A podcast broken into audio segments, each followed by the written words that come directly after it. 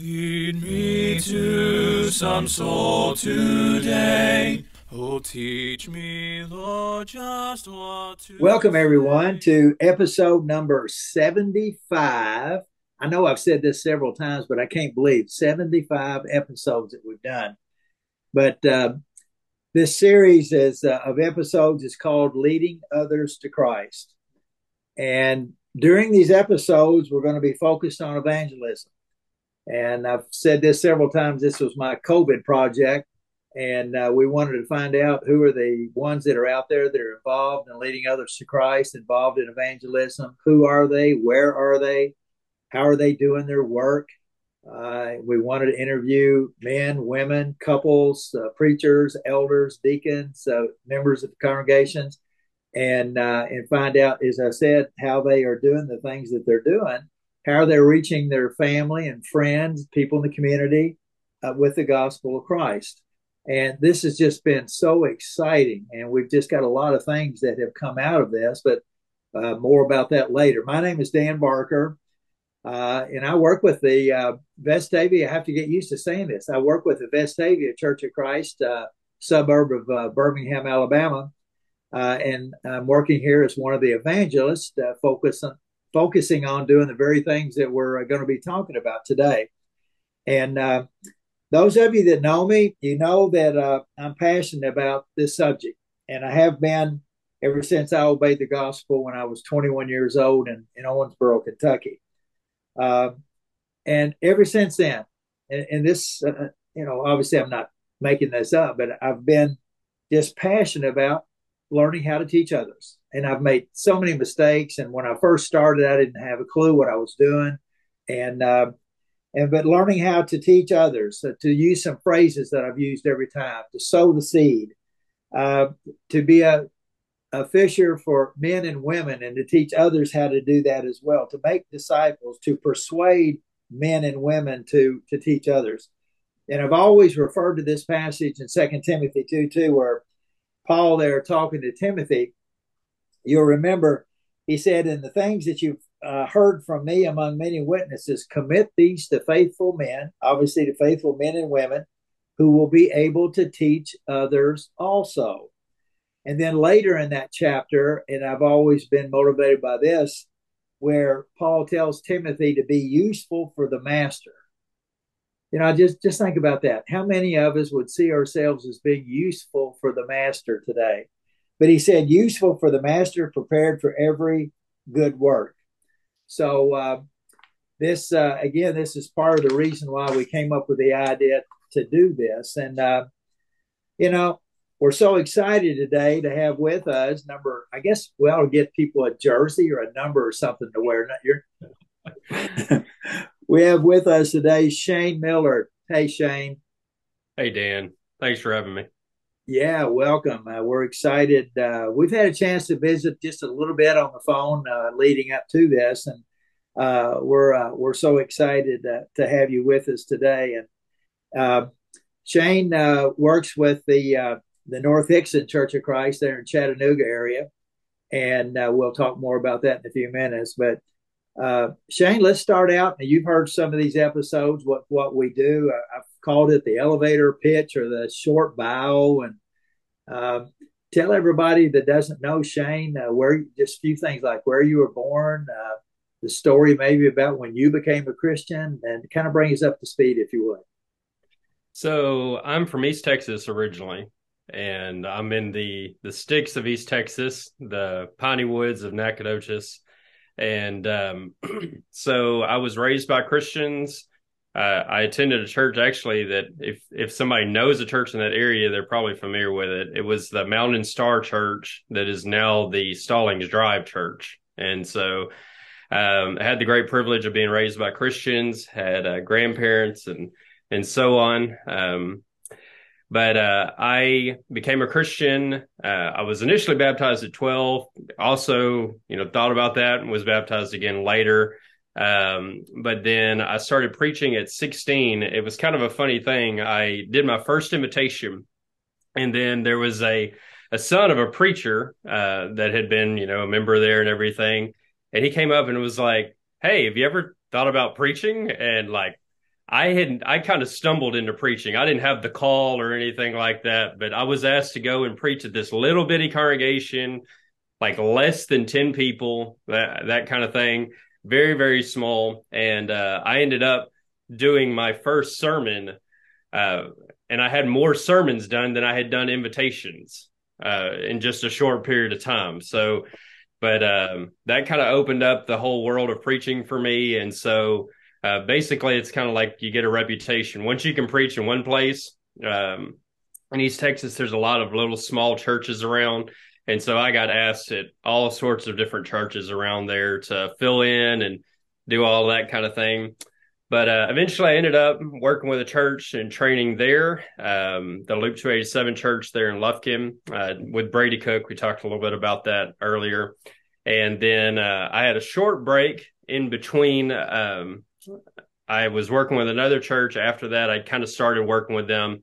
And then I had a short period where I wasn't preaching because I was engaged. And uh, so I wasn't wasn't doing that. But then I ended up getting back into preaching in uh, 2013. And I've been doing that full time, like located in the actual place uh, ever since. So that's kind of the uh, the short. Uh, preached in East Texas and then ended up over here in Chattanooga, and I've been here about about four and a half years. So. Four and a half years. So what's the uh, just a thought? What what's you know we we say this a lot in the in the interview because we've interviewed people obviously all over the country: New York, Florida, Georgia, California, Washington, Canada, uh, and uh, just real quick, the difference in the, the the work because of the community that you're in, the environment, Texas compared to Tennessee. What what would be one thing that comes to mind? Well, they both say y'all, so they're pretty similar. um, there's a lot of similarities. Just, I don't know if it's culturally, just from this area compared to where I'm from. Um, but I guess the difference here compared to East Texas is there's not really a lot of churches here compared to how it was in East Texas. And so um, maybe that's just a Chattanooga sort of thing. But uh, that's been one of the biggest adjustments for me is um, I don't know, it just seemed like there was more people that I was connected with and relationships and that kind of thing. But right. um, but I guess that's one of the biggest things for me is just it's uh, a little bit a little bit different in that way. Okay. Uh, well, it's uh, that's come up in some of the interviews. Uh, like if we were think about Chattanooga compared to Harlem, New York, or uh, Chattanooga compared to, I mean, it, it's just, uh, that's just a, a big part of, and, and when, uh, when we move into different communities, that's one of the challenges. And that's what we're going through right now is learning, learning our way around and learning names and learning, uh, now happen where we are right here. Uh, I mean, there's congregations all over the place, uh, sure. you know, and uh, so uh, that that that's again different from uh, from what we had there in the area in Indiana. But you know, I'll say, uh, I'll say one yeah. thing on that, Dan, is that this is the biggest church I've ever worked with, where I'm the evangelist, and it's also the biggest town that I've ever lived in.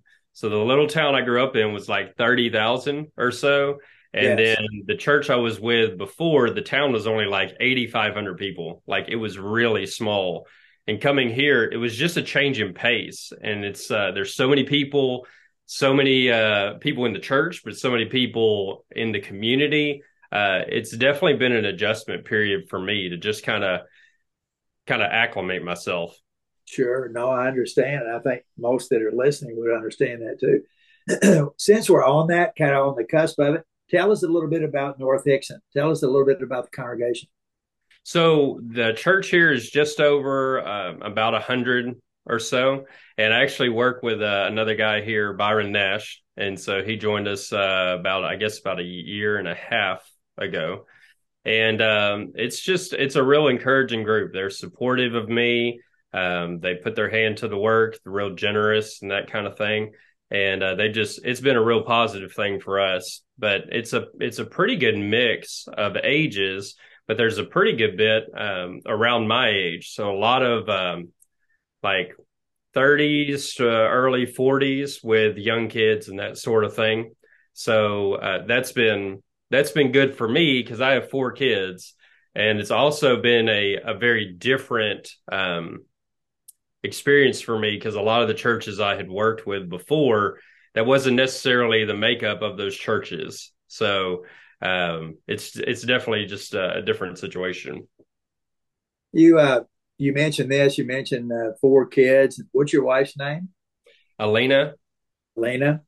Uh, uh, you maybe have heard me do this on a couple of podcasts. Uh, that way we can give Elena a shout out here. How does she help you in your work as an evangelist? Oh, uh, all sorts of things. Um, so I, I have the opportunity sometimes to go to like Puerto Rico or other places, and she is just she holds it down at home. And yes. then if I am going out for a class or study or something like that, you know, she's taking care of the kids. And for me, one of the most important things for for our relationship, I don't know if every preacher does this, but I talk about the Bible with my wife like all the time. And so if I'm studying through a concept or have an idea or I have a question, even this morning, I was kind of just, you know, kind of dumping some things that I was thinking about on her and just kind of, hey, you know, what do you think about this? Or here's how I feel about it. You know, I do all that, that kind of thing. I do that all the time. And uh, she's just my best friend. It's great to have her. Uh, if I didn't have her, it would, I don't, I don't know where I'd be. Well, we uh, we haven't done that as much as we should have with every episode, but uh, trying to do it more and more because uh, you know and I know I wear my wife gay. I wear her out talking to her because a lot of times she's the only only audience I have, and uh, and she says I'm getting worse as I'm getting older. Talk, you know, keep telling stories, but that that is what it is. But but I think it's great too that your kids get to see that how how mom and dad talk and how mom and dad work together, and and that's a great.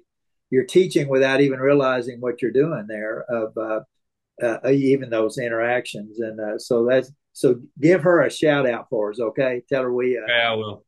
Yeah. Okay. Great. Um, I know uh, one of the things, and I wanted to give it as much time as we could.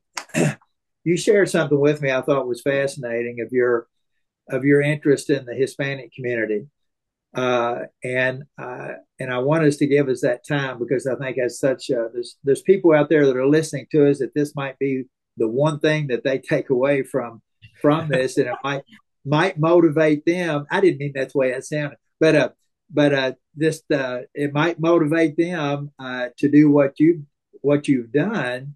But may, it may not be in Spanish. It might be in other languages uh, where they've got connections or whatever. But so tell everybody about the uh, about why you're so involved and interested in the Hispanic community. Yeah, so I guess part of it is that I growing up in East Texas, actually my hometown has a pretty big influence of the of the Hispanic population. So the first restaurant I worked in, a lot of the ladies there they spoke Spanish, and then uh, one of the jobs I had as well, the guy that taught me, one of them, uh, he was bilingual, and so it was not an unusual thing for me to be around that. Um, but I kind of, you know, started and stopped and never really learned. And then uh, I never had like a Spanish class in high school or anything like that. But it was something that, you know, you always had the idea. I love to learn this idea or I love to learn this language. It'd be cool to have it, you know. And uh, anyway, so years later, uh, I had a friend of mine that actually is now living in Puerto Rico, Caleb Westbrook. Um, I was getting to where I was wanting to mature, you know, to to increase my skills, to to uh, grow in those ways. So I was thinking maybe I should get my master's, or maybe I should do something in original languages.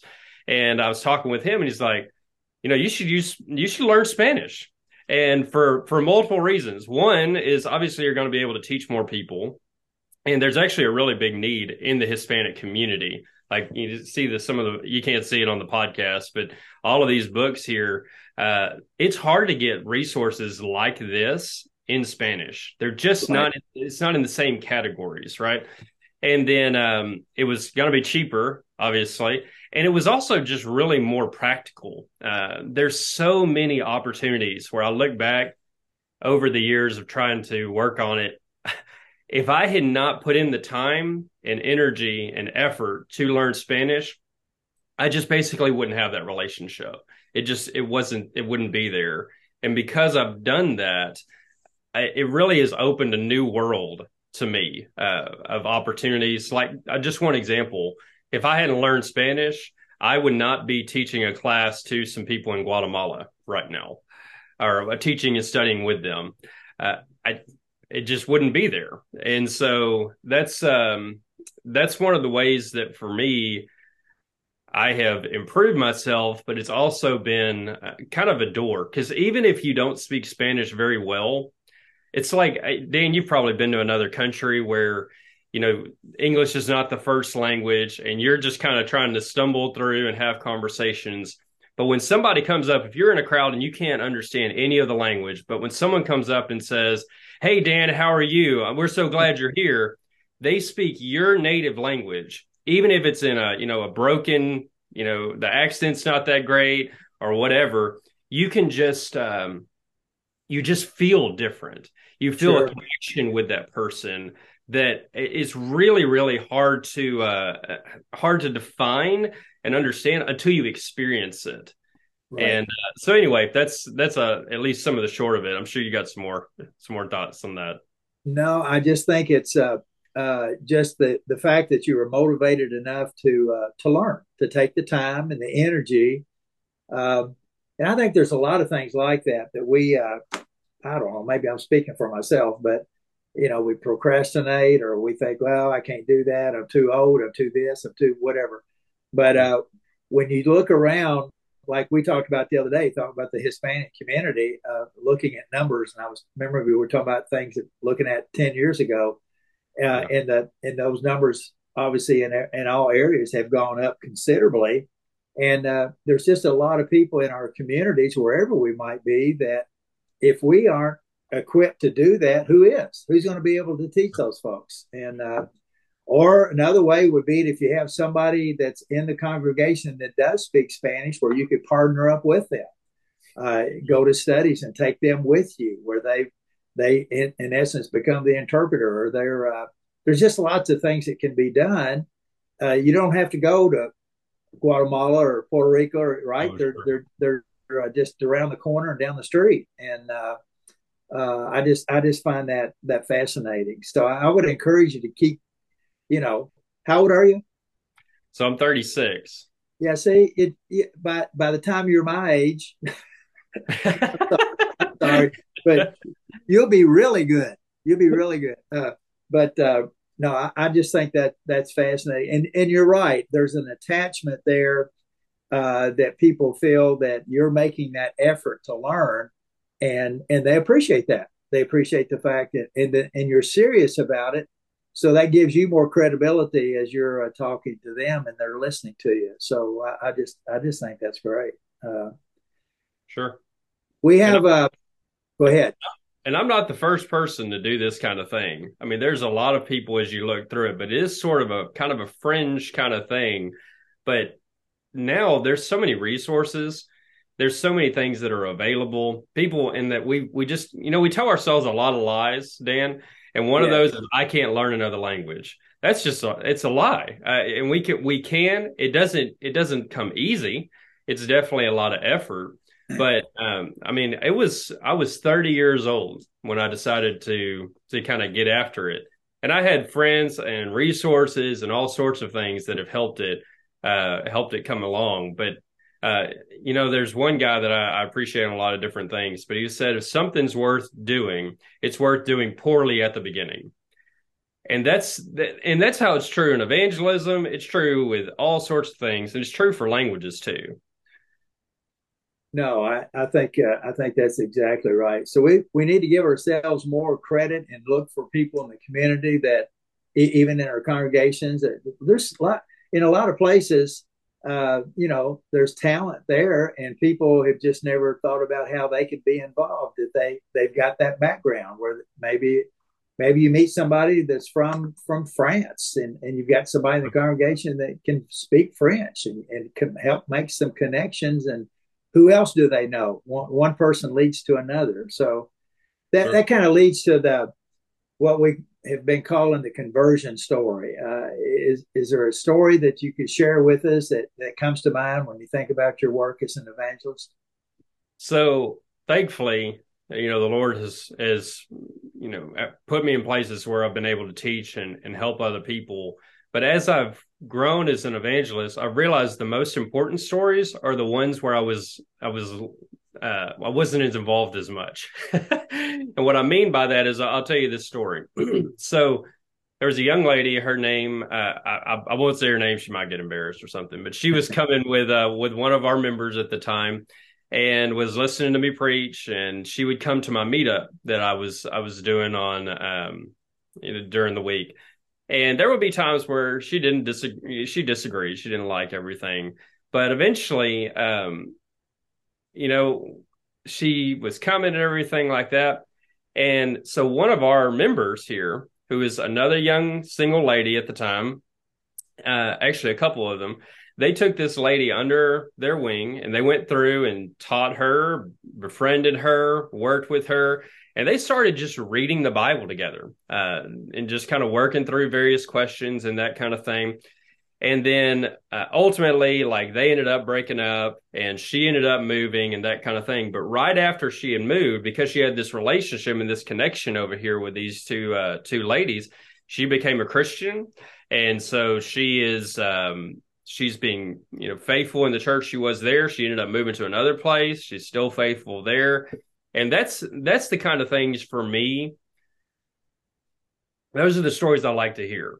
Because it's everybody um, looking at the gifts they have, the relationships they have, and saying, "Hey, I can do something. I can be a friend. I can read the Bible with them."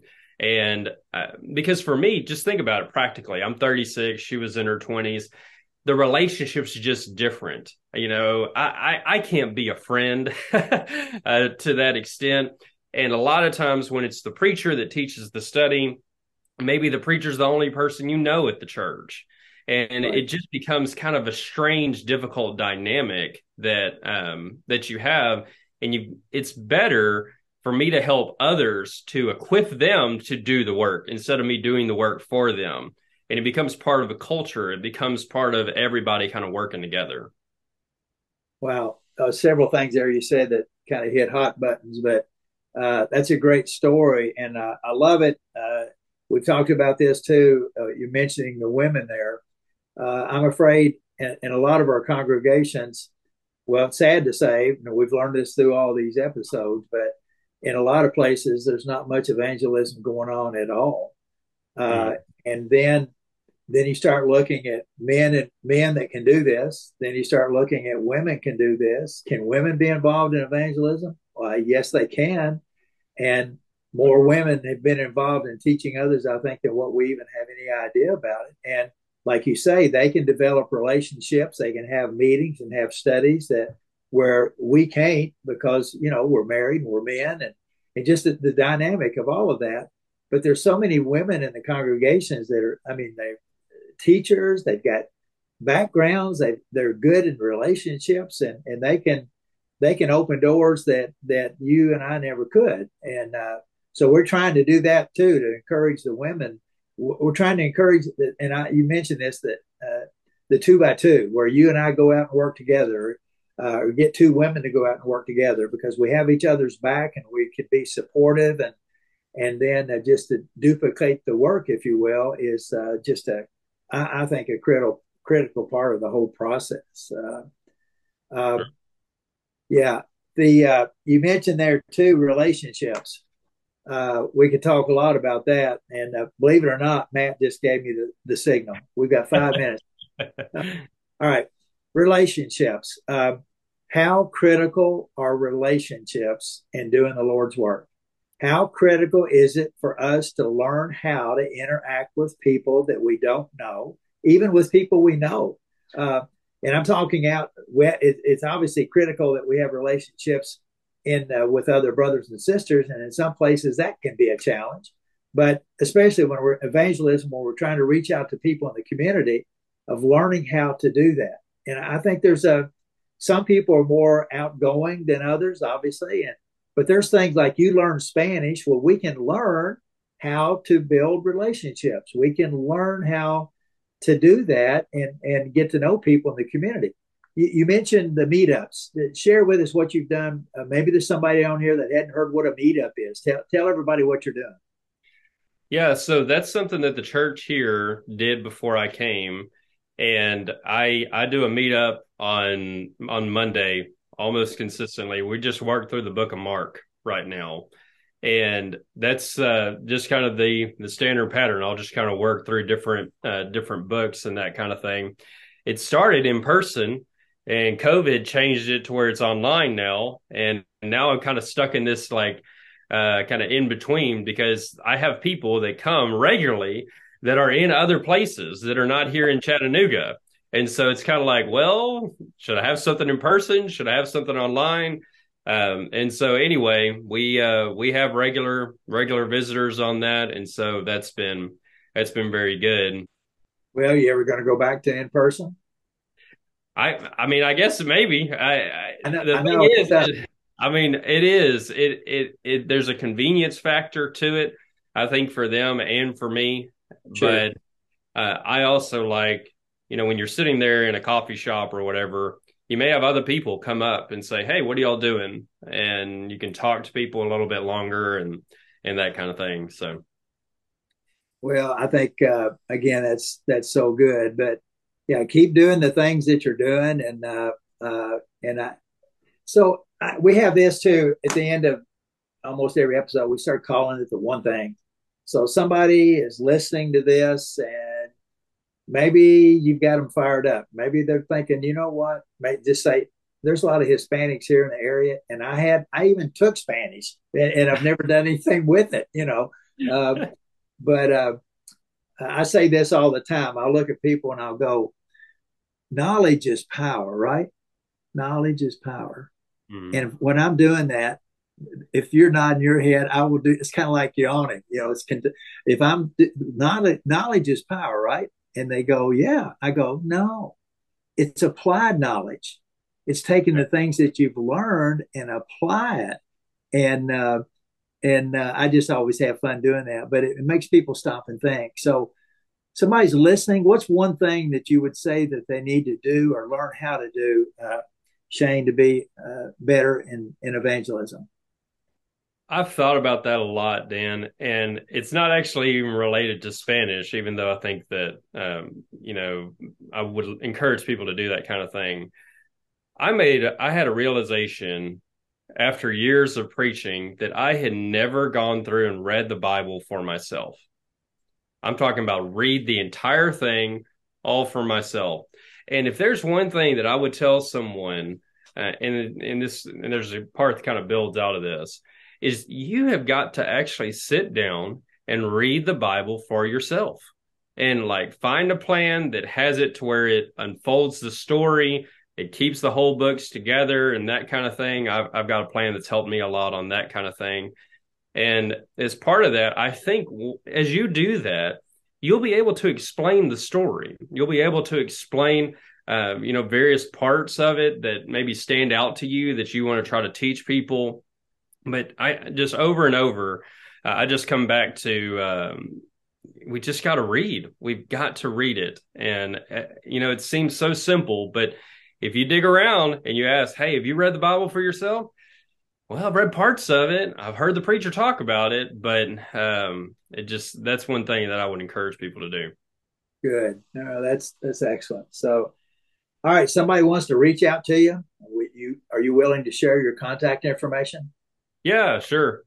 Um, so you can you can send me an email. My it's just my name. It's Shane underscore Millard at hotmail.com. And then um, if you would like to, you know, shoot me a text or give me a call or something like that, um, I, am on Facebook. I'm not on there all the time, but you can you can message me through that or um, just my number is 936 615 6805. Well, thank you for that. And, uh, you know, we really, everybody's so busy and, and really do appreciate you taking the time this morning to uh, into your schedule and, and to do this and uh, keep, uh, uh, keep doing the work that you are. And, uh, you know, we not to, to close on negative things, and this is is not so much negative as it is reality, but uh, there's a there's a preacher shortage right now. Uh, there's a, on the average about two conservative congregations that are closing a month, and a lot of that is because evangelism is not being done in communities. And uh, so that's part of what we're trying to do here is to stir people up and find people like Shane that are that are on fire doing this and, and motivate you to keep going and you motivate us and and uh, and that's what we're supposed we're supposed to keep each other stirred up right?